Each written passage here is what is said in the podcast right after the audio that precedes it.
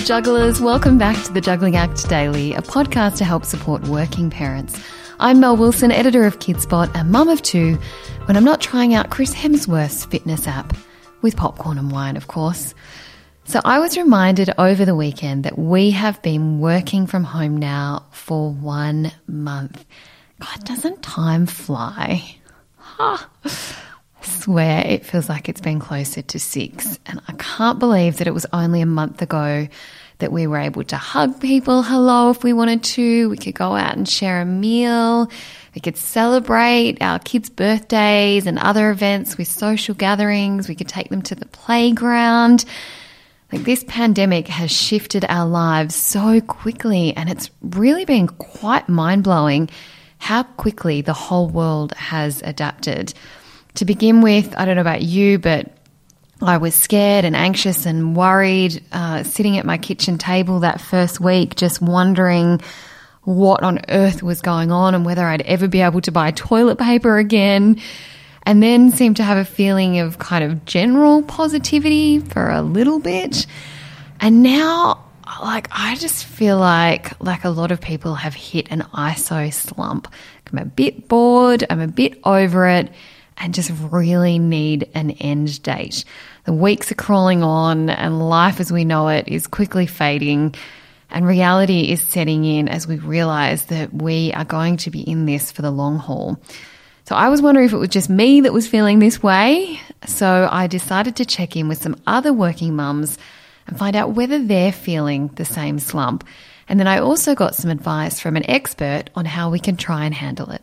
One month in, and I'm just feeling really tired more than anything else. I'm doing the same thing all day, every day, but it's really taking it out of me. And I'm really missing not having any differentiation between work and home. And I'm missing that there's nowhere to go in between or before or even after work to break up working from home.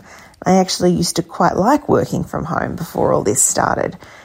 Um, but I'm still getting my morning coffee and still walking my dog. So, in some ways, it feels like life's just going on as normal. But every single time I leave the house, I'm nervous. I'm worried about what I'm going to come home with.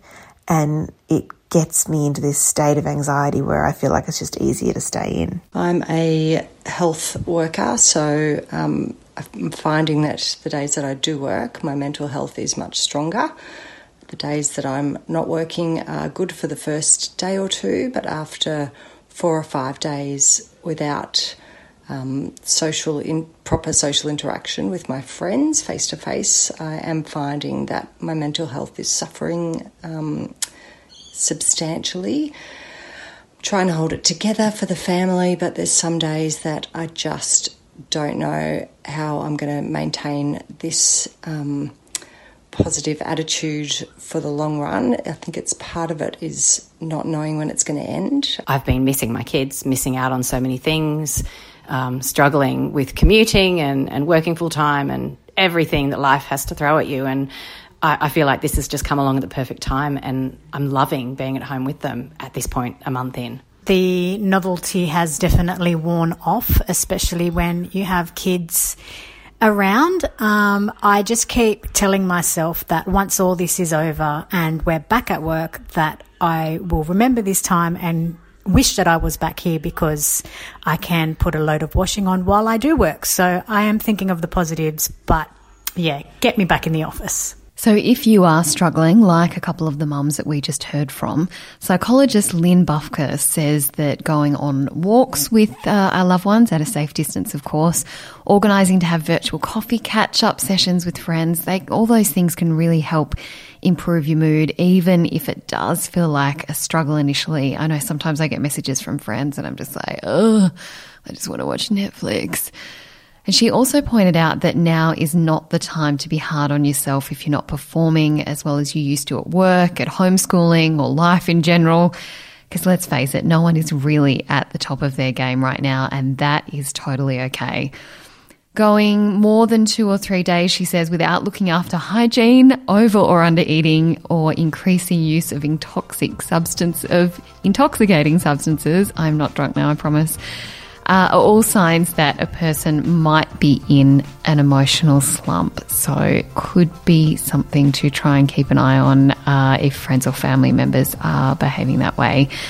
That is all from me today. Don't forget to subscribe so you don't miss an ep and keep in touch with me via our Facebook group. It's called Working Mums Australia.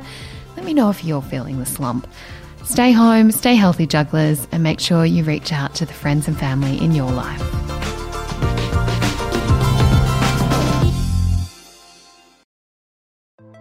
Hey, I'm Felicity Harley, and I host Healthyish, where we chat to experts, influencers, and people in the know from around the globe to arm you with the knowledge to make healthier decisions for your mind, body, and soul. I think if we're going to be focusing on health, like sleep is probably the biggest component Oh, of that. I, I think sleep is the cornerstone. Like choose the harder option because I've never woken up and gone, I regret that run that I went at 4 a.m. I've never done that. Search for Healthyish and Extra Healthyish wherever you get your podcasts.